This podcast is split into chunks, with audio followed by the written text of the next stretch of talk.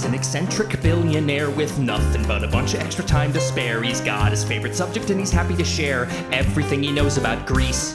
He'll go to every single ritzy secret event and mingle with his buddies in the 1%, but they find his passion and embarrassment and repeatedly ask him to cease. But never one to back down, ever a pro. He claims there's nothing else that's even worth it to know. So he grabbed his butler Eric and he started a show to see if anything will catch his eye. Now every fresh contestant must babble and boast on the subject of their choosing that they treasure the most. Put your hands together and welcome your host. It's Adal Maximilian Josephus Vin Diesel Rifai. It's Tell Me About It.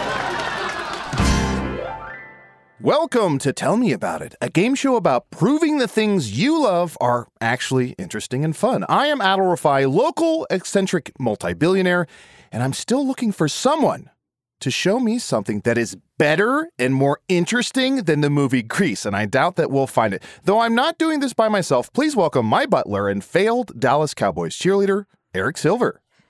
Okay, that was a misunderstanding. I thought it was for Blue Man Group, but then they said it was kind of like a Blue Man Group. It was more like a Blue Women Group, and I didn't want to enforce the gender binary, so I just kind of went along with it. I did make it to the second round, so I feel like failed is a little bit of a stretch. Mm, you're like a binary in a coal mine. Yes, when I go, I go in there, and then I come out and be like, uh, th- "Those are that's non non-binary and thing. That that coal mine, that's she/they pronouns." Now, Eric, uh, to maintain being my butler and manservant, I would like you to go through some paces. Can you do the splits for me, please? Uh, yes, absolutely. Okay. I can do it. I can do it. Until a pop. I want to hear a pop. Perfect. And now just a triple backflip. I can't. I can't after the first one. It's too much. Pick up can't. pick up those pom poms, please. Okay. And just make up a little cheer for me. Just a little song and make sure you rhyme my name. But you can't use saddle. Oh no, I can't use saddle. Nope. But it, it was related to all I'm thinking about is cowboys. It's okay. overdone. It's overdone. Okay, absolutely. D- your name needs to be the rhyme. Yes, please. Okay. Give me an A. Give me a D. Give me an A again. Give me an L. What does that spell? Adal, who pays pays for my paychecks.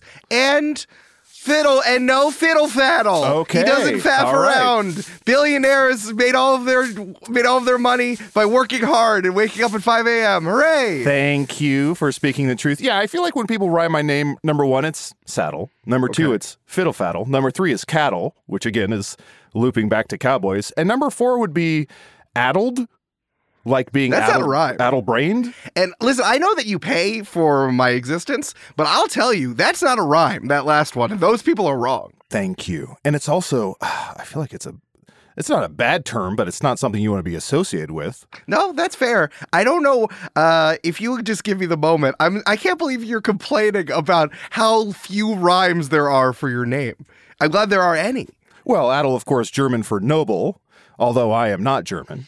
Yeah, no, that's fair. You did know that, right. Eric? Right, Eric? Yeah, I did. I did know that. Hold on, I gotta pop my knees back in. Perfect. Oh. Please get me my crown.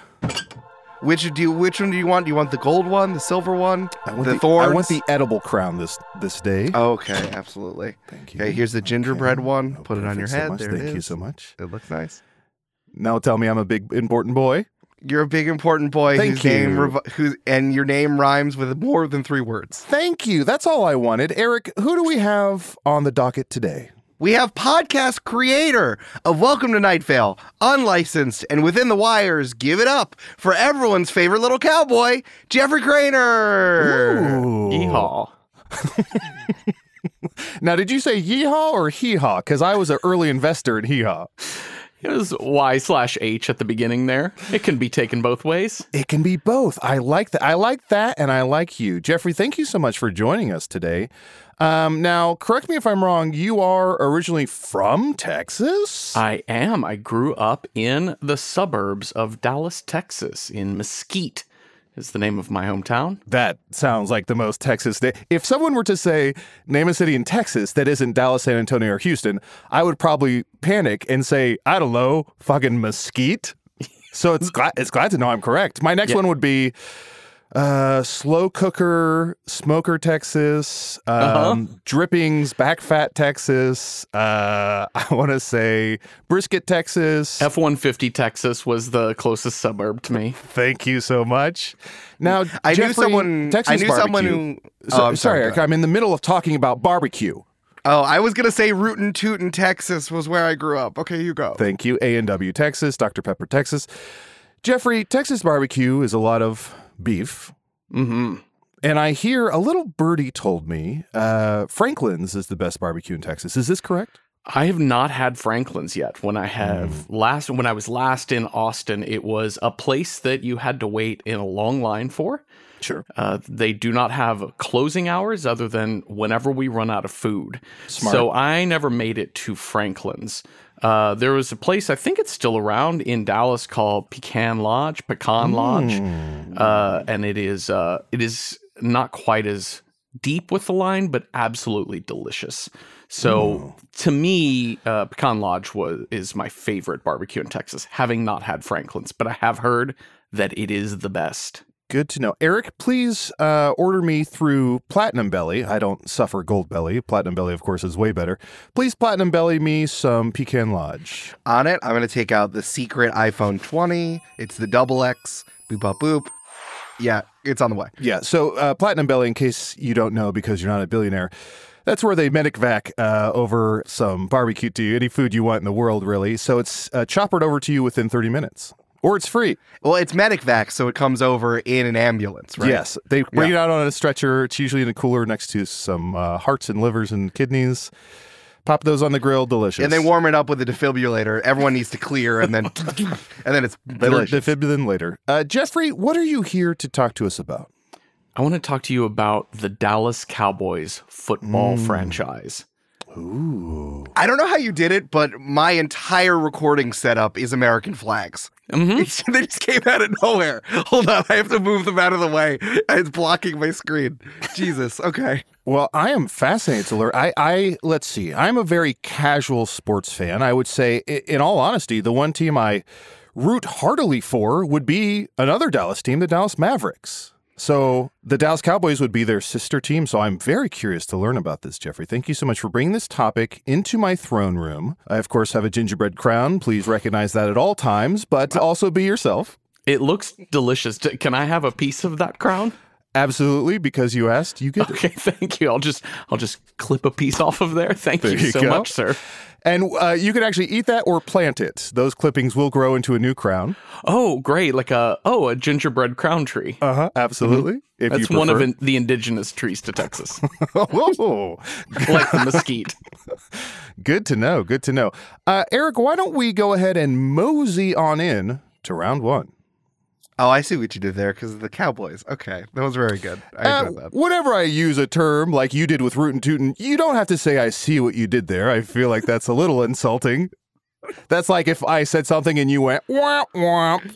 No, I was trying to be no- extra nice. no need to do that. I was throwing myself at your feet. I can't find the line between being rude and being uh, being a supplicant. Shit. It's all these American flags. A bomber just dropped it on my head. I'm very disoriented. Uh, all right, we're gonna go right to round one. Round one. Just tell me about it, Jeffrey. This is your opportunity to tell us about your favorite thing, the Dallas Cowboys. I have 10 foundational points about the Cowboys that I put together from wikipedia.com.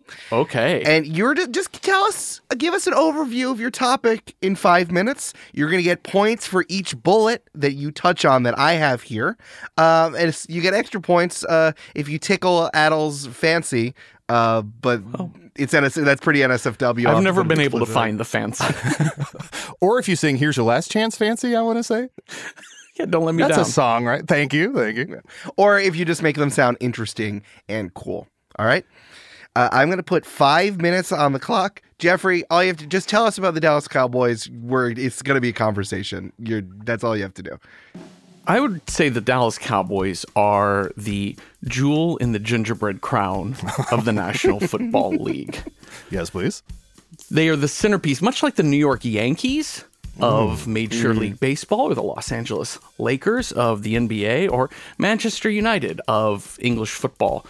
Uh, I think the Dallas Cowboys, while they are not necessarily the team with the most championship wins, most Super Bowl wins, uh, they are certainly the flashiest and most exciting team year in and year out. Whether it's a good year or a bad year, many years to the point of this rec- of this meeting, we are nearly 30 years removed from their last championship, but every single year is fascinating and interesting. Their history is uh, much shorter than some older teams like the Cardinals or the Bears, but in their 50 plus years of being on this earth, the Dallas Cowboys have been innovators with their first coach, Tom Landry, uh, who invented the flex defense, which is sort of morphed into the zone defense these days. He mastered the art of the shotgun offensive formation with his uh, with his young naval officer quarterback Roger Staubach in the 1960s. Ten huts. And um, there, there were so many, there were so many interesting innovations that came out of the Dallas Cowboys. They were, they were one of the first teams to recruit uh, Latin American soccer players to be NFL kickers. Uh, they were, uh, they were also the first to start recruiting track athletes to play wide receiver.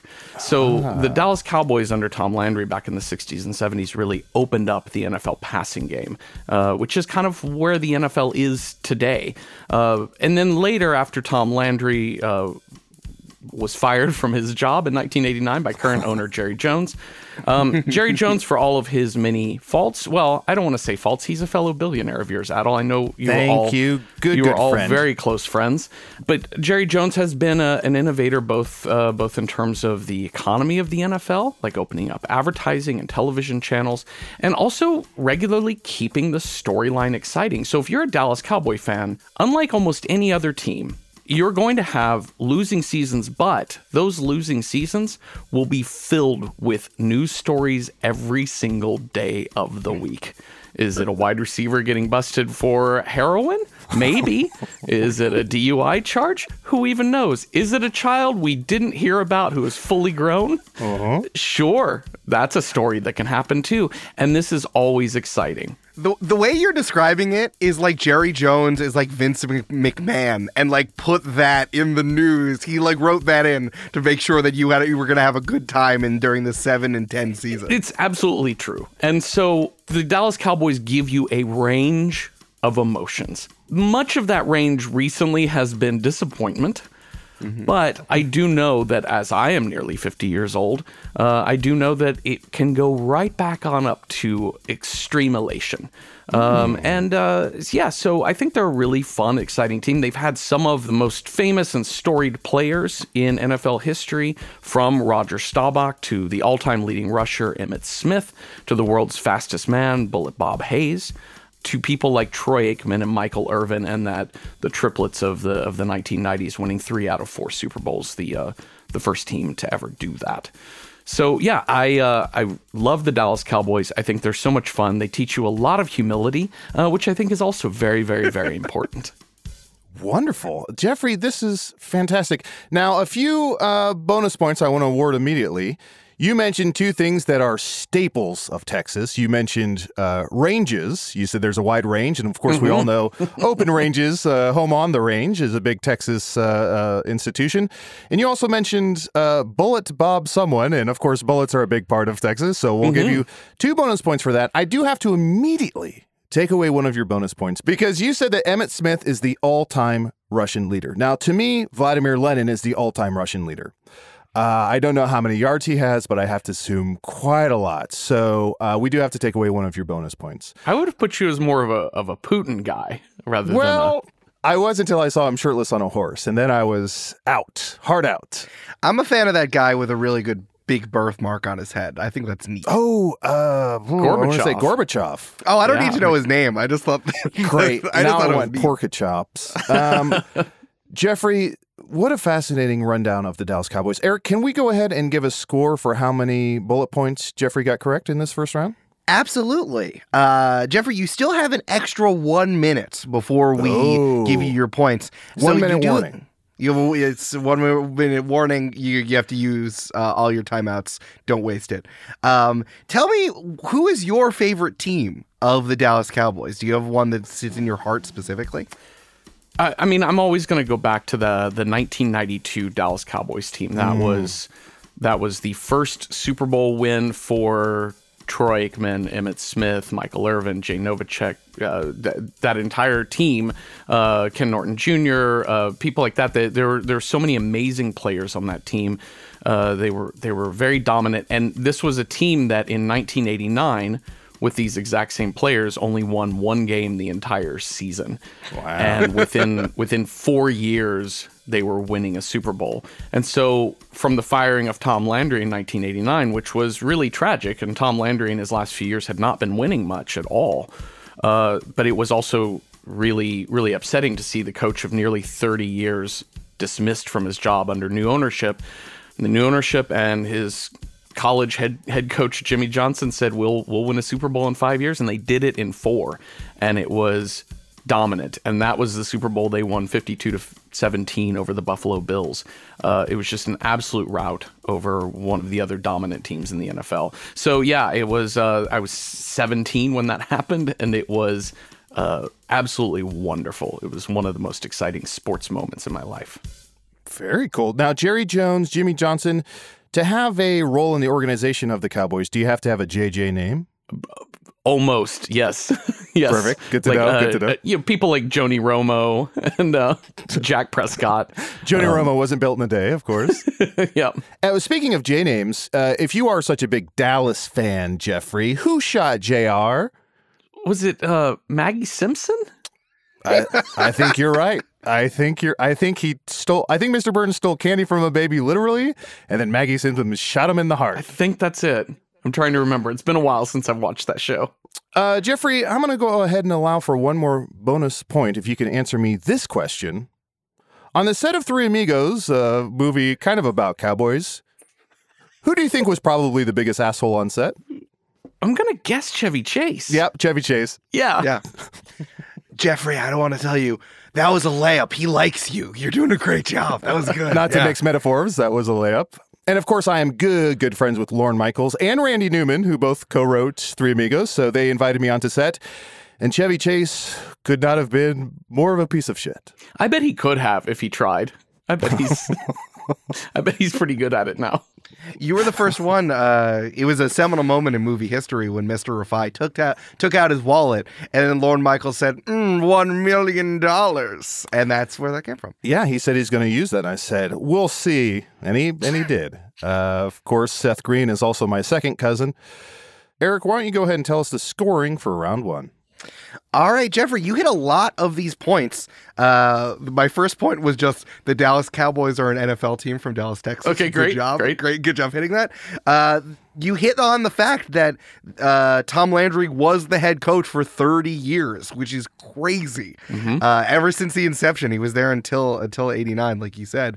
You a- have actually hit on eight of the points that I wrote down. One of the points was just a list of players, and you hit almost all of them, which is awesome. So I'm going to give you credit for that. The only two things that you didn't touch on was uh, that the Cowboys had a streak of 190 consecutive sold out games, which is the longest streak in the NFL. And although I felt weird writing it down, you didn't mention the cheerleaders that felt important, although I didn't like that I had to write that down. But you got eight points, which is great. And eight plus the three bonus points for Mr. Rifai, you're up to 11 points. And actually, Eric, I don't want to condescend, but the longest streak in NFL history was one time I was at a Ravens game and I was completely naked and I ran from end zone to end zone to end zone to end zone to concessions to the locker room back to the end zone. You need to stop taking bets from Ray Lewis. I'm going to write that down on your, on your to do list. Never.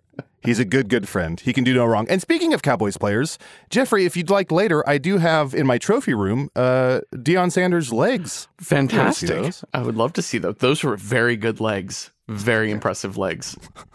Do you keep that in your home theater so that you can say Showtime? Absolutely. And there's a nice neon light just shining right on it. Uh, of course, in the movie theater, we only play Neon Demon, uh, one of the top 10,000 movies of all time. The documentary about Neon Deion Sanders. Yes, thank you so much. Uh, neon in the streets and a demon in the sheets. We'll figure that out later. Eric, why don't we go ahead and move on over to round two? I'm not going to acknowledge that you said move. I just think it was good, and I'm saying this to myself. And if someone can hear it, that's the, that's not my problem. All right, we're on round two. This is the perfect thing. Now, Jeffrey, we did touch on this a little bit with your favorite team, but is there a perfect encapsulation of the Dallas Cowboys? A moment, a play, a game. Um, if someone asked you, well, what's an example of for why you love this thing so much? What would you say? I think one of the seminal plays, and this is if you're a Dallas Cowboy fan, this is probably not the first thing you'll go to because it was a slightly embarrassing play. But in and Super actually, Bowl- Jeffrey, very Mm-hmm. quickly, Yeah. um, I'm so sorry. Just to keep you on track, we are talking about the Dallas Cowboys, not Florida State University. So if we could avoid Seminole plays, I prefer we stick to Cowboy plays. Just three podcasters who definitely know things about sports. You're, we're here, baby. We're out here. There are five of us. There are at least five of us. And one of them, two of them is Bill Simmons. Yeah, yes, exactly. one of the important plays in Dallas Cowboy history. Thank you. Or notable plays, I should say, was in the 52 17 Super Bowl uh, that I mentioned earlier against the Buffalo Bills. Late in the game, uh, the Bills uh, fumbled the ball, I believe. It was a fumble, and it was recovered by Dallas Cowboys defensive lineman Leon Lett, who went racing in the open field to the end zone. He was about to make it 59 to 17 uh, which would have been the highest score ever by a team in a Super Bowl. And as he was racing, he started slow walking and dancing into the end zone, holding the ball out and shaking. And it was very funny and very entertaining. And as a Cowboys fan, I was like, yes, please, just like Neon Demon Deion Sanders would do, high stepping into the end zone. Flaunting the ball. Unfortunately, Leon That Lett could did end poorly. What? What? what?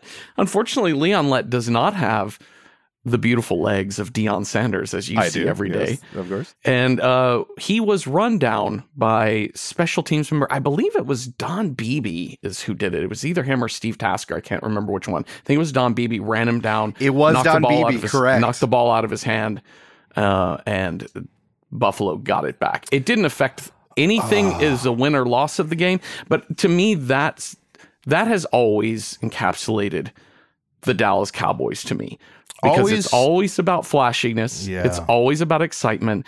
And no matter how dominant they are, there's always a moment wherein they're going to trip over their own hubris. Uh-huh. And I love that about him. I find that really, uh, I find that much more engaging than say something like the Los Angeles Lakers or the or the New York Yankees, which I think are much more polished franchises. I think those are teams that have like a really, really ingrained history. Uh, if you go to Yankee Stadium and you see the plaques, uh, you know, uh, for each of the the retired numbered players, uh, I, I think it's it's like a museum exhibit. Whereas the Dallas Cowboys are like a pastiche of gaudiness, and Ooh, I I, like think that. that's really, really fun to me. And Um, cleanliness is next to gaudiness. That's right. I, I believe it's almost yeah. The the the the hubris, as you mentioned earlier, there's almost a mythological element to it where there's a lot of ups and downs to it. Whereas, like with something with the Lakers, there are a lot of ups and downs, or with the Yankees, there's a lot of ups and downs. But they're mostly known for having the biggest budget. I don't know if the Cowboys have the biggest budget in the NFL, but I, it feels like they are more of an underdog than the Lakers or the Yankees. Yeah, I think that's I think that's right. I mean, there, there's a limit for every team in the NFL, a hard cap limit, so they can't Yeah. Mm. spend more on players than anyone else. But you can spend whatever you want on a stadium. And when they built their new stadium in 2009, they built the largest scoreboard in the entire world. This is the largest HD TV ever built. Uh, to that point, uh, it's enormous. I think it goes from the 20 to the 20 yard line to the 20 yard line, if I'm m- not mistaken. Uh, so that makes it 60 yards wide. Math. Uh, bonus bonus point for just screaming math when you couldn't compute the numbers.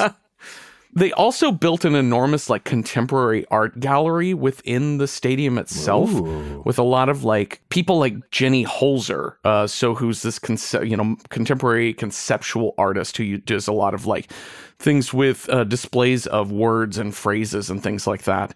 Um, the Dallas Cowboys like sell in their pro shop like Dallas Cowboy branded Jenny Holzer merchandise. And so it's amazing to me as somebody who's a fan of places like MoMA, right, or the Art Institute in Chicago and looking at the contemporary art exhibit, it's so weird to go into a NFL pro shop and see things by uh, you know, Jim Dine or whatever with a Cowboys logo slapped on it. It's amazing. Well, uh, as a Chicago native, I will say that Soldier Field also has a bit of what you're touching upon, which is if you go into the men's restroom, there is a urinal trough, which I think is just very simplistic. It's elegantly done. Um, so nice thick aluminum. So I think a, a few other stadiums also have a curious art uh, integrity to them. Classic Duchamp. Yeah, of course. And New York City is kind of doing a John Cage thing by not having their football stadium in New York City. It's, a, it's a stadiums they don't build. Exactly. it's, it's the jazz of stadiums. Yes, very cool. Uh, fantastic, Jeffrey. Thank you so much for for all of that. This is wonderful. Uh, I do have some bonus questions for you here. Um, if you are a real cowboy fan, as you mentioned, please go ahead and finish this Kid Rock lyric from the song "Cowboy." Cowboy baby, ride all Night Because I sleep all day. Cowboy baby, I can smell a pig.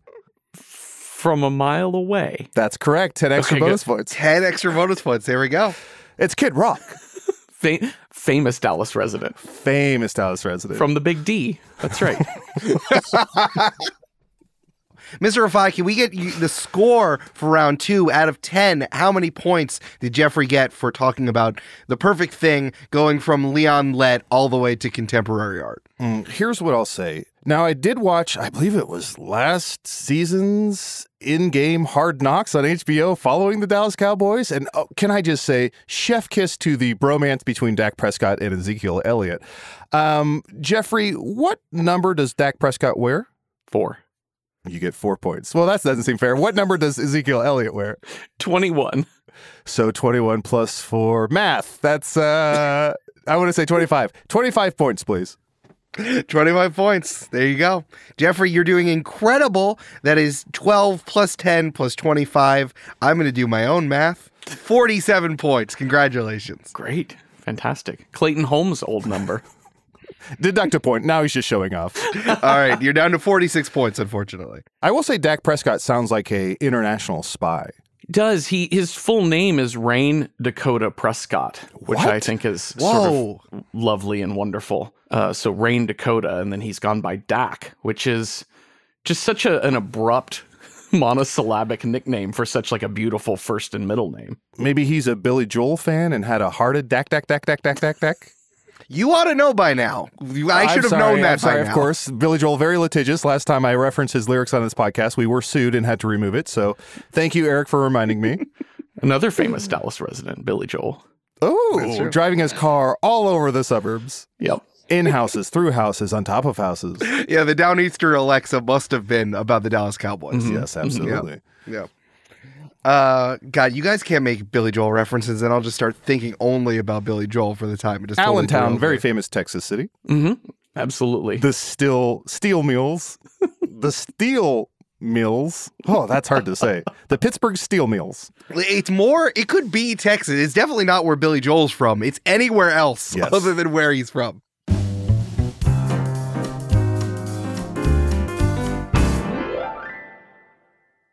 Hey, it's Eric, and this is the Butler's Pantry where I hang out and no one can tell me what to do, and I'll talk to you directly about the podcast. Right now, I'm going to talk directly to my mom. Hi, mom, who just started listening to Tell Me About It and really likes it, but I now realize this is an episode about football, so she's not going to listen to this one. So I might need to talk to my mom, not on a podcast and at a different time. Okay. Uh, hey, did you know we have a Patreon? Patreon.com slash TMAI pod, where you can become a junior audio butler and get your little broom hung here in the pantry. We have a lot of brooms. It's getting a little crowded, but I think we can get even more brooms as all of you join up to support independent media that goes directly to uh, Rifai, the real person, not the billionaire, and to Eric Silver, uh, both the audio butler and the real person. Uh, we need your support, and we appreciate every single dollar you contribute to independent podcasts, just like our newest butler, Diego de los Reyes. Uh, also, think about doing ad free episodes where you won't even hear this mid roll at all. It'll just go all episode, all killer, no filler. Uh, so you can hit us up on Twitter or Instagram or comment in the Patreon post if that's something that you want, and it would just be at the junior butler level. So please let us know. Uh, there are more wonderful shows here at Multitude. I think you might like Head, Heart, Gut. If you wish you had more Multitude shows to catch up on, good news. We make a weekly debate show featuring every single one of our hosts called Head, Heart, Gut. Every month, we take an iconic set of three items from pop culture or the world we live in and pit them against each other. In the first three weeks, each of our contestants present their choice, answering the questions in our definitive survey of greatness. And in week four, each contestant participates in a formal debate with a judge. We have decided so many things over five plus years of this podcast best fruit, best movie sequel, best thing to do at a theme park, and much, much more. There are years of arguments for you to catch up on. Now, Head Heart Gut is exclusively for members of the Multi Crew, which is the membership program that supports all of Multitude. But if you want to listen to some episode for free, I can help you. Just search Head Heart Gut in any of your podcast app, and you can find the sample episodes. Uh, you can catch up on eight whole episodes, eight hours of wonderful debate content for free without signing up. Again, you can search Head Heart Gut in your podcast player for a Head Heart Gut sample, or you can join up on the multi crew immediately and see what people have been loving for years. This episode today is sponsored by Shaker and Spoon. Let's say you're throwing an incredibly fancy cocktail party at a multi billionaire's house. I don't know. Just uh, let's imagine that's the case. But you don't know anything about mixing drinks into other drinks. Well, do I have the cocktail service for you? Shaker and Spoon helps you learn how to make handcrafted cocktails right at home. Every box comes with enough ingredients to make three different cocktail recipes developed by world class mixologists. All you have to do is buy the bottle of that month's spirit, and then you have everything you need to make 12 fancy, fancy, fun drinks at home. Now you might be thinking, "Oh, I've done I've seen boxes before. They always send us like gloop in a bag." No, no, no. Shaker and Spoon sends you premium ingredients. I swear to god, I learned that nutmeg was a nut and not just like a powder, or I didn't even know where nutmeg came from. They sent the actual nutmeg nut that you have to grate, and I learned it because of Shaker and Spoon. At 40 to $50 a month, being informed about the world is an incredible price. Here's the thing though, you can save immediately. You get $20 off your first box if you go to shakerandspoon.com slash TMAI and use code TMAI. You're saving $20 on a $40 to $50 box. That's an incredible savings. I also want to shout out Shaker and Spoon that shares a lot of revenue. They're a small business working with other small businesses, uh, and they're a wonderful person to work with. So please give them your money and please let them know that we sent you so that all of us can make some quiche and you get wonderful cocktails. And now, back to the show. Uh, Eric, let's go ahead and uh, quick draw over to round three. Okay, I will, and I'm not saying anything about it. All right, round three. Quick draw McGraw, of course, another famous Texas resident. Absolutely. Yeah, he played tight end, right? Is he the one with the alter ego of El Kabong? I Yes. believe so. Okay, where he just smashed guitars on people's heads. Or no, you're thinking of El DeBarge. I'm thinking of El Tabarge. Round three is the question and answer portion. Hmm. We have some follow up questions for you, and these are the gotcha questions that Sarah Palin warned us so much about. So please answer as many as possible as Mr. Rifai delivers them to you. Thank you so much, Eric. Jeffrey, are the Cowboys America's team, and how do you feel about that in regard to how do you feel about America and about Americans rooting for the Cowboys? Well, they are America's team. They've been labeled that since uh, the NFL films, I think, called them that the first time in the 1970s. Uh, and yeah, I, I, th- I think that they are. I think they're the team that everybody loves or hates. It is, it is the team that no matter where you live, if you don't have a football team, uh, or if you just hate your local team, you can always grab on to something that uh not it's not necessarily that you grab onto something better it's just you grab onto something you can watch. You know if you grew up in arizona at the same time i did there was no cardinals there was no arizona or phoenix cardinals at the time. So a lot of arizona when i was growing up was dallas cowboys country. So when the cardinals finally moved there uh you know they it was always like Cowboys filling the stands. But the reason those people cheer for the Dallas Cowboys is because they were always on television. Hmm. So there's a thing where you, it is America's team because it sort of was at the height of the Cowboys' greatness in the 1970s. They were on every station who didn't have a local franchise. So yeah, I think they and I think they've held on to that America's team thing. So there's a lot of while you can watch any NFL game anywhere if you really care to, there's still a lot of love and hate for the Dallas Cowboys. So there's always a conversation around it. It is still America's team. No matter how good mm-hmm. the New England Patriots were with Tom Brady and people loved and hated them, it, it wasn't a day to day operation of news stories about the New England Patriots the way it always has been with the Dallas Cowboys. Of course, probably always on TV because of that super photogenic Troy Aikman smile. Absolutely.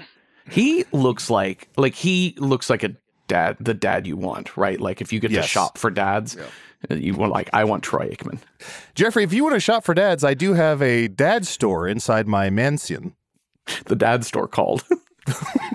They're all out of ones who loved me. Well, the dad store called when I was a child and they ran out of my dad, which I guess is why my dad ran out on me. Next question, Jeffrey. Sorry, just give me a moment to. Uh, sorry, I choked on some gingerbread crown. The Cowboys have made it to the Super Bowl eight times, tied for second most Super Bowl appearances in history, and won five times, 3rd in NFL history. But the last time they were in the Super Bowl was 1995, which is 28 years ago math. Are the Cowboys your favorite thing only because nostalgia?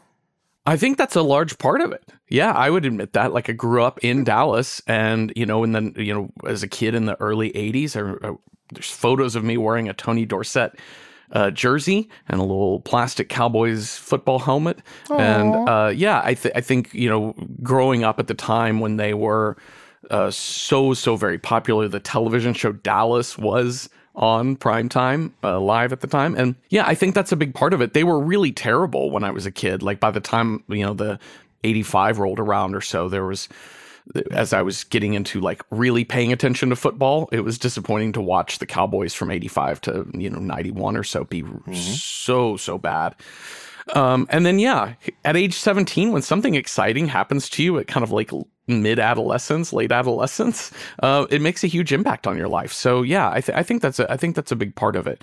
Uh, I watched a ton of a ton of football, a ton of sports back then, and that they were the most exciting thing happening. So, yeah, I think nostalgia is definitely part of it. it had I grown up in you know Milwaukee, Wisconsin, or Chicago, or or Miami, or something. I obviously probably am not a Dallas Cowboys fan, but I probably still have equally strong uh, feelings about them. Although respect probably remains at the top of that list, uh, but I would probably add a level of disdain if I had grown up in another town. Uh, beautiful. Uh, I do have to unfortunately say minus one point because you said in the late 80s, early 90s, the Cowboys were the most exciting thing in Dallas. When, of course, right across the street was Rolando Blackman, I want to say, hooping it up for the Mavericks. Mark Aguirre and Derek Harper, absolutely. A short run of Detlef Schrempf, sure. Oh, f- for reminding me of that, please add on uh, the point I took away and add an additional point uh, to that. Absolutely. one final question for this round, Jeffrey. Hey, asking for a friend, is it okay to like football? uh, you should tell your friend that it is absolutely okay to like football. Okay. There are many reasons to be concerned about player health and safety. Sure. To to uh, to find other things less giant mainstream monoculture than the NFL. Um, but I think if you are keeping all of that in check, if football is the only thing you allow yourself to like, then maybe there's a problem with liking football. big, big, big problem, probably. yeah. If all you post on Instagram is pictures of your truck, then big, big problem. Well, What if it's a really cool truck? Yeah, what if it has those cool cool, nuts? Unless your truck is fucking Bumblebee from Transformers, I don't want to see it. Well, what if they have those cool nuts that I sent away for that I get to affix in the bag? Eric, we got to have a conversation off air. Uh, Jeffrey, thank you so much for answering that. I do have, this is my own personal bonus question. I have one more question for you before we move on to round four. Luka Doncic can do no wrong. He has a guest suite in my mansion here. He's welcome whenever he's never showed up, but he has a room whenever he wants it. A suite, in fact. Um, now, Christian Wood, great addition to the Mavericks. Spencer Dinwiddie doing his best, or as I call him, Woody up. Who do the Mavericks need to contend, be a true contender, and to give a? Um, I mean, Christian Wood is probably a Robin to his Batman, but who who else? What third piece do they need to really contend for a title? Well, I, you know, I would love to have another true ball handler Sure. on the team. So um, maybe the Mavericks could make a trade. Maybe like one. I, I feel like we could probably do a one for one uh, Tim Hardaway Jr. for Jayson Tatum. I think would be an ideal trade that I think Boston would jump at. Yeah, there. Yeah, he's fine. Boston's known for being dumb as shit. Mm-hmm. Well, the answer I was looking for was Karl-Anthony Towns, but I do like getting Tatum from Tim Hardaway Jr., which again I think is a straight one to one trade. So let's add an additional uh, five points to Jeffrey's score. I, absolutely, that's fine. Uh, I mean, Karl-Anthony Towns might as well get out of the terrible relationship that he's in with the Minnesota Timberwolves. Just deserves it. yeah, pretty brutal situation over there. Uh, Eric, Yes, let's score round three. Uh, Mr. Rifai, how many points does Jeffrey get for answering your hard hitting journalistic questions? Uh, well, I think what we'll do here is let's see. How many times have the Cowboys been to the Super Bowl? It was eight times, Eight times. and they've won five times. So let's go ahead and do a nice even thirteen points. Absolutely. That is adding up all the bonus points. That is 65 points currently for Jeffrey Cranor. Well, let's add four to that, please. All right, I'll add four to that. That is 69 points for Jeffrey Cranor. That was the number Dennis Rodman requested when he got to the Dallas Mavericks, and David Stern shot it down. so he had to wear 70. That's the Oh, least surprising thing anyone's ever said about Dennis Rodman. uh, all right, we have 69 points. Before we move on, Mr. Rifai, does late adolescence rhyme with addle? Just to add it to your list. Let's see. If you were to say, as per the cologne that I debuted right around the same time as Michael Jordan's cologne, I want to say it was 95. Um, if you were to say great adolescent and rhyme that with late adolescent, I think that would work out. Or if you were to say Adal loves Evanescence Uh-huh. and rhyme that with late adolescence, I think that works as well. In in uh, West Texas, uh, I know a lot of people go addle snake hunting. Ooh. I got to catch me an addlesnake. I, I I believe they nest right next to snipes. Is that correct? Probably sure. Yeah. Mm-hmm. Mm-hmm. All right, we're here at round four, the Wheel of Extraordinary Challenges. Ooh, yes, yes, yes. Roll in the wheel, please. While doing the splits, Eric. Oh, no, not again. Thank you, thank you, thank you, thank you. Uh, I've instructed my manservant, Eric, here to prepare a few wacky mini games here to test your intellectual and creative metal. What is a wacky mini game? Well, it's simply a mini game wearing like a propeller hat or whatever. Manservant Eric, what do we have today? We have the game Cowboy, Cowboy, or Cowboy. Now, you are both going to compete to tell me if a fact that I'm going to tell you is about a, the football player, the Wild West figure, or a bull, a boy cow. Uh, for all of these, Jeffrey Cranor is going to go first, uh, and Adal Rifai, you will be going second. Um, it's just a little quiz. Let's just see how it goes. Cowboy, cowboy, boy, cow. Yeah. This is my theater warm up before I go. And that was Bart Bart Simpson's uh, quote, right? Famous quote. I had a T-shirt in the '90s that said "Boy Cow." Don't have a boy cow, man. Don't have a cowboy. Damn it. All right, here is the first question. Uh, remember, for all of these, Jeffrey, you will be going first, and you will tell me which cowboy it is, and then Mr. Rifai, you will go next. Great. Here's the first one. In 2005, the United States Senate declared the fourth Saturday of July as n- the National Day of the Cowboy. What type of cowboy were they talking about? It's it's got to be it's got to be the Wild West figure. It's got to be in honor of the vaquero, of the of the herder, of the nomadic worker. What do we say? Interesting, interesting. Uh, Mr. Rifai, what do you have to say? Uh, I think cattle is very, very important to Dallas and especially Fort Worth. And of course, Fort Worth, it's in the name, has more worth or value than Dallas. So I'm going to go ahead and say I've been to a rodeo there and there were a lot of longhorns. I'm going to say bull. This one goes to Jeffrey Cranor. This is about the Wild West figure, but gee whiz, they just didn't have anything to do with the Senate in 2005, huh? They're just doing whatever. It's very strange. What a weird Very strange. What a weird day to name. All right, that is one point. That is one point to Jeffrey Cranor. We're gonna go to question two. Was it a cowboy, a cowboy, or a cowboy who had an important part in Adam Sandler's film Jack and Jill, which came out in 2011? Oh, in 2011. oof, oof. Okay, I'm trying to think if there was an actual like Dallas cowboy that would have been like known commodity in 2011 to pop into that film. Um, Go back 12 years. Who was popular? I mean, who does Adam would- Sandler want to hang out with? Tony Romo in that movie. Uh, uh, Terrell Owens was gone by that point. Um, maybe older cowboys would have been notable, like Neon Deion Sanders. Uh, I'm gonna, you know what? I'm gonna, I'm gonna veer left. I never saw this movie. I'm just gonna say, I'm gonna say it's a boy cow. I'm gonna say there's a bull in that movie. Interesting. Uh, Mr. Rifai. Now, I've never seen this movie either, but I believe through just the cultural zeitgeist, I remember absorbing that a la John Candy in Nothing But Trouble, um, Adam Sandler plays both brother and sister, Correct, correct. uh, uh, Jack and Jill. And I believe the sister Jill, I want to say, is dating Al Pacino. Now, Al Pacino famously was in the 1991 Best Picture winner, Unforgiven, uh, in the lead role. And I remember um, when his friend Morgan Freeman dies in a Wild West saloon, I remember he says he had a great ass. So I want to say that this is the this is the Wild West figure as portrayed by Al Pacino. Al Pacino was in this movie. Unfortunately, no points. It was a Dallas Cowboy. You were so close, Jeffrey. Uh, Michael Irvin was in this movie. Oh, Michael Irvin. Wow. okay, sure. Irvin. Wow. And I do beg everyone to uh, please subscribe to Apple TV and check out Al Pachinko, a brand new series uh, as per 2022. Delightful family drama, just beautiful, beautifully done. Al Pachinko. Uh, I also want to say I've also never seen this movie, so if there is a cowboy or a bull in this movie, that is not what I was talking about. I was talking about Michael Irvin. Oh, right when you said Jack and Jill again, I broke my crown. Eric, please get me another gingerbread crown. Oh wait, no wait, I have some uh, emergency frosting. I'm just gonna put that together. Ooh, I can put nature's glue, frosting. there. and now we put it right back, and now it looks good as new. Thank you so much. I was using that Japanese technique where you use gold frosting to repair things. Oh, yes. K- Kintsugi? Yep, that's what Something it is. along those lines? Yeah.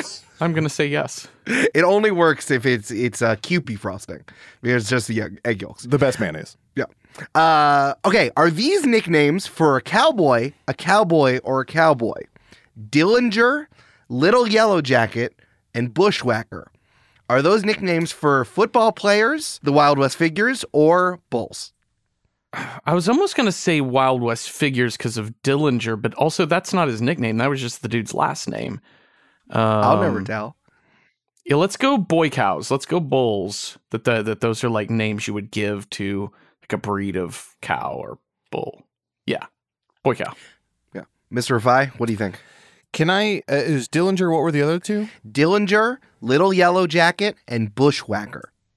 Okay, so uh, Dillinger, of course, a notorious gangster, shot here in Chicago behind the Biograph Theater.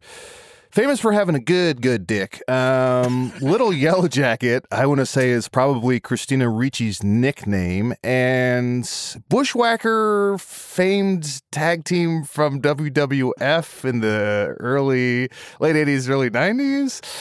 Um, I want to say these are these are probably nicknames for boy cows in terms of Dillinger's probably a boy cow with a huge old donger. uh little Yellow Jacket's probably a boy cow with a small little stinger. And then Bushwhacker is um, maybe an ironic nickname they give to a, cow, a boy cow that has lost his tag team, if you get my drift. Had his tag team snipped.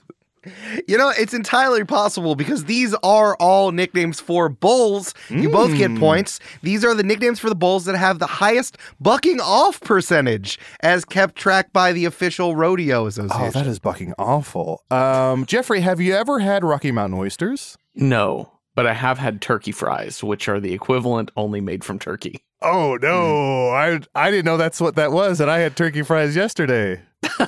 oh, I was curious why they were round fries, full of cum.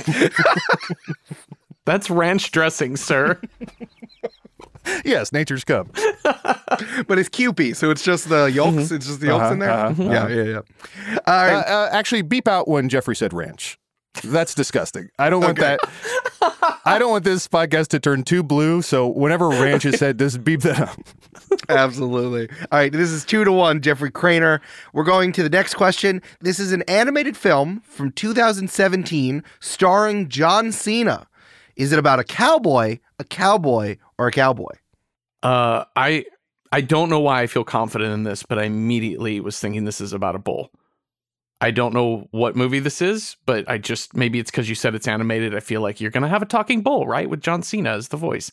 That Mm. seems right to me. It could listen. It could be animated Tony Romo. We don't know. It could Mr. be. I Tony would love for John Cena to voice him. yes, Tony Romo. It's played by John Cena. Yeah. Yes. Okay. So I'm thinking, uh, I mean, John Cena is built like a football player, although maybe a little too blocky. But if he were to play the uh, football player or the Western icon, I believe that would be a live action role. And why would you cast John Cena when you can get the rich man's John Cena, Dave Bautista?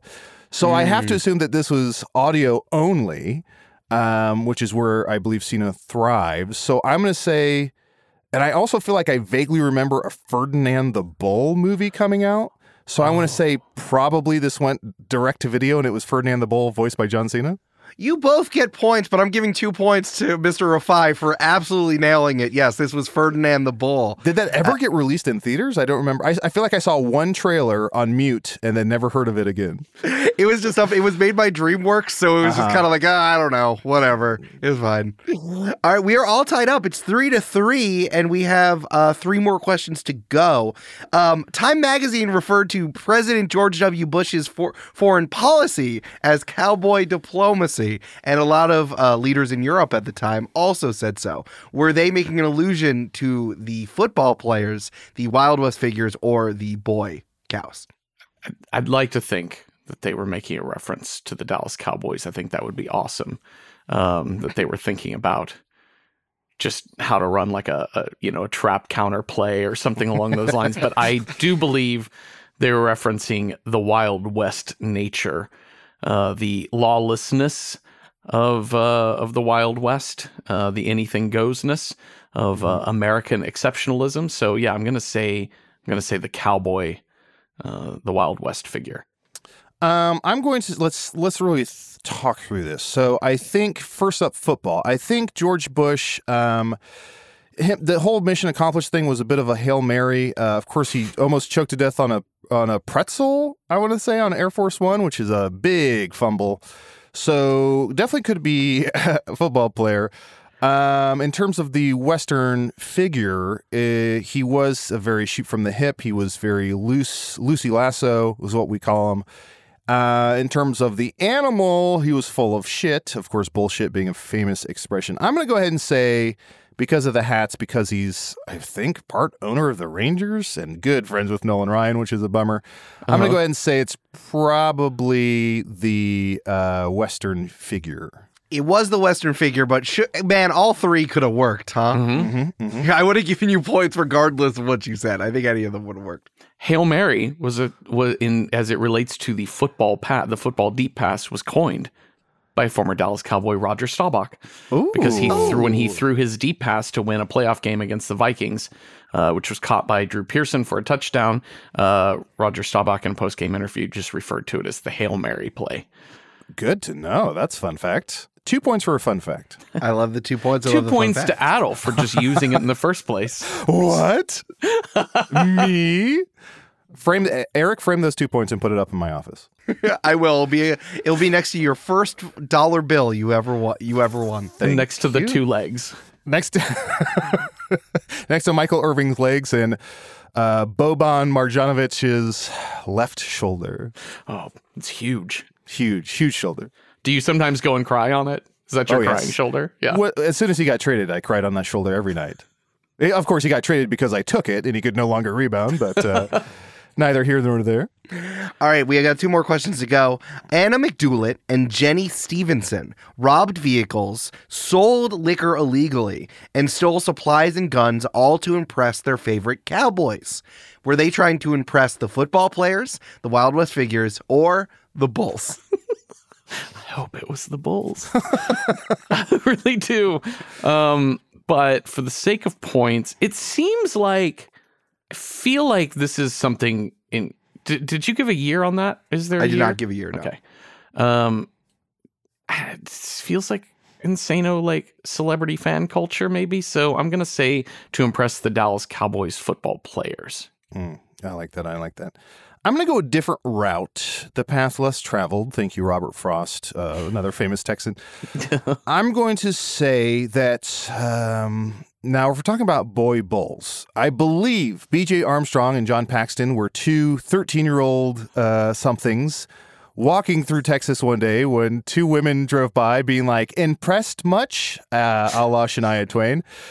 They were not impressed much, a la Shania Twain. And so these two women went on a robbing spree to try and impress the kids into being adopted. Uh, they were not adopted, and therefore they went on to grow up into full humans and become Chicago Bulls players and legends. So I'm going to say that these were boy bulls. Chicago boy cows. Boy, Chicago Boy Cows. Uh, unfortunately, neither of you got points. no. This was about cowboys. Anna Cattle Annie McDoulet and Jenny Little Britches Stevenson were trying to impress the Doolin gang. Eric, two things. Beep out cattle, because that Okay. rhymes with that, and I don't want that said. And then really turn up the volume on Little Britches. Just make that the loudest thing in this whole episode. Just a super wet reverb on it too. Yeah. Just, you know, whoa, whoa, whoa, whoa, whoa, whoa.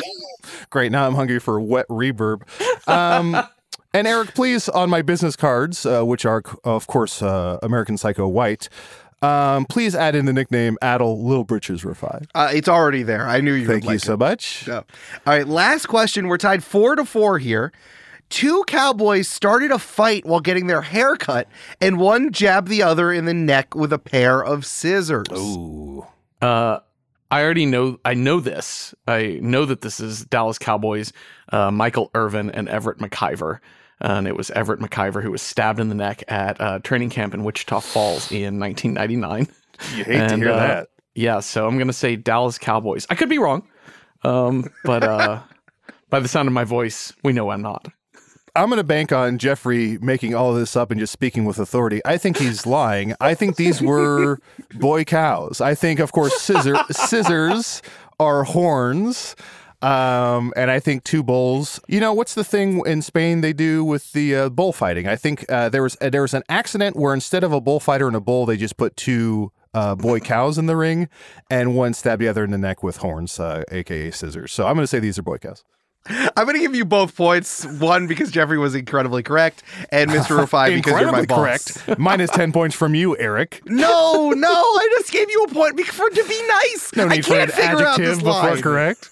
No, damn it. All right, well, you both have five points. It's a draw, but Jeffrey Cranor, you come out with five out of seven questions of these correct. Doing some math, I'm going to round that up to seven points. Nice. Seven out of ten ish. Meh. Pretty close. Thank you. Do we know what the fight was over? Yeah. Uh, I mean, Jeffrey, do you want to recap it? But I have to have this in front Please of me. Please go ahead, because I don't remember the specifics of what they got to art. I think it had to do with Michael Irvin, whose turn it was to get their haircut, and Michael Irvin stepped in. Yes, that is 100% Okay. what happened. Michael Irvin uh, said that he had seniority over Mm-hmm. McIver, but the fact that McIver wasn't like a rookie, he had been on the Dallas Cowboys for a few years. This was already 1998, after the good year seasons of the Super Bowl, so their tensions were high. Uh, and because, uh, yeah, because he wouldn't get out of his chair, they ended up fighting, and Michael Irvin saw red, grabbed some scissors, and stabbed him right in the neck. Wait so close Wait to an artery. Saw red? It sounds like a boy cow. now, a Well, that's why I gave you going the to point. charge when they see red. I gave you the point. That's why I gave you the point. Yeah. Also, I can totally relate to Michael Irvin, not excusing his behavior, but I can totally relate.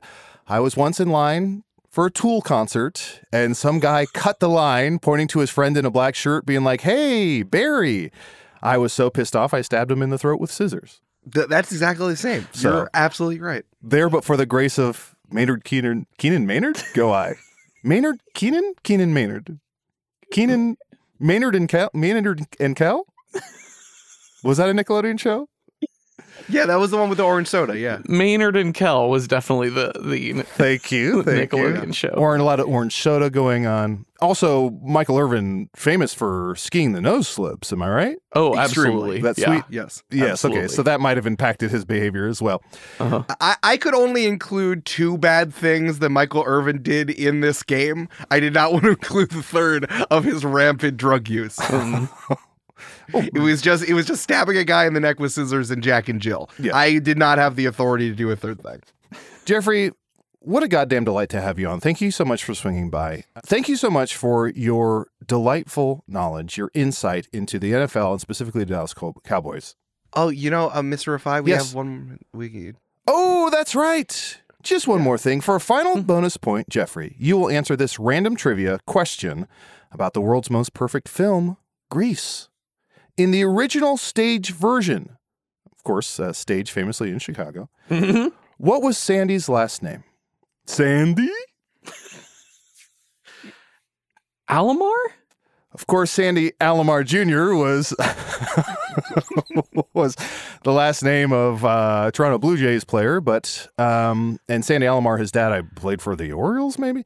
But unfortunately, you are incorrect. It was Dumbrowski. Of course, she was uh, from Australia, and as, as any good Polish Australian uh, girl is named, she was Sandy Dumbrowski. What a terrible name for a character. Hey, I'm going to create a fiction, a fiction thing, and I'm going to make sure I include a synonym for stupid in her last name. That feels rude. That feels very rude. Yes, giving just giving Rizzo more ammunition than she needed uh, with that last name. Uh, let's go ahead and take a look at the high scoreboard. Eric, do you mind? Absolutely, Jeffrey. We, you have a final score of 76 points. You have done incredibly well. Great job. And we are now going to look at the we are now going to look at the final score. You can see up in lights on the giant jumbotron that we have here in the studio. It goes right from the 20 yard line to the 20 yard line, which is about 60 yards. We're looking at the final score. We are now bumping JPC, who only had 69.69 points, who talked about The Witcher, no longer on the high scoreboard. In fifth, we have Matt Young, who talked about toy collecting with 72 points. In fourth, we have 73.6666 points for Janet Varney, who talked about miniatures. Uh, Amanda McLoughlin, Mawaf, who talked about retirement plans, is now tied for second with you, 76 points. Jeffrey Cranor coming in, tied for second with the Dallas Cowboys, but we cannot beat Dr. Moiya McTier, who talked about exoplanets, who, if I'm looking at the number correctly, got 5,075 points. That can't be right. You did. You definitely did it. You def- that definitely happened. Well, Jeffrey, much like a pair of scissors to the neck, do you have anything you'd like to stab into and plug? Absolutely. Uh, Joseph Fink, my co-writer of Welcome to Night Vale, and I put out a new podcast this past year called Unlicensed. It's over on Audible. It is a uh, it is a it's a mystery set in real world Los Angeles. Uh, so check that out. All twelve episodes are up right now. And also, I do a, uh, a horror movie podcast with my friend Cecil Baldwin called Random Horror Number Nine. Adal, you've been a guest a couple of times on that show, uh, where we review horror movies one at a time in a random order with a special attention for people who are horror squeamish like myself. So check those out. Two of my favorite uh, guesting on podcast moments of the last 10 years. Just a goddamn delight. Oh, thank you so much. I want to be on the show, but I don't think you can have two squeamish horror movie people on a horror movie podcast. It's not allowed. I bet we can. oh, I'll tell you about how much I loved reading the Wikipedia article for the movie we're talking about. Well, Jeffrey, thank you so much. That's all for this episode of Tell Me About It. Tune in next week for more math, turkey fries, and I want to say a little britches. Say goodbye, Eric. Goodbye, Eric. I see what you did there. Best episode of Shark Tank ever.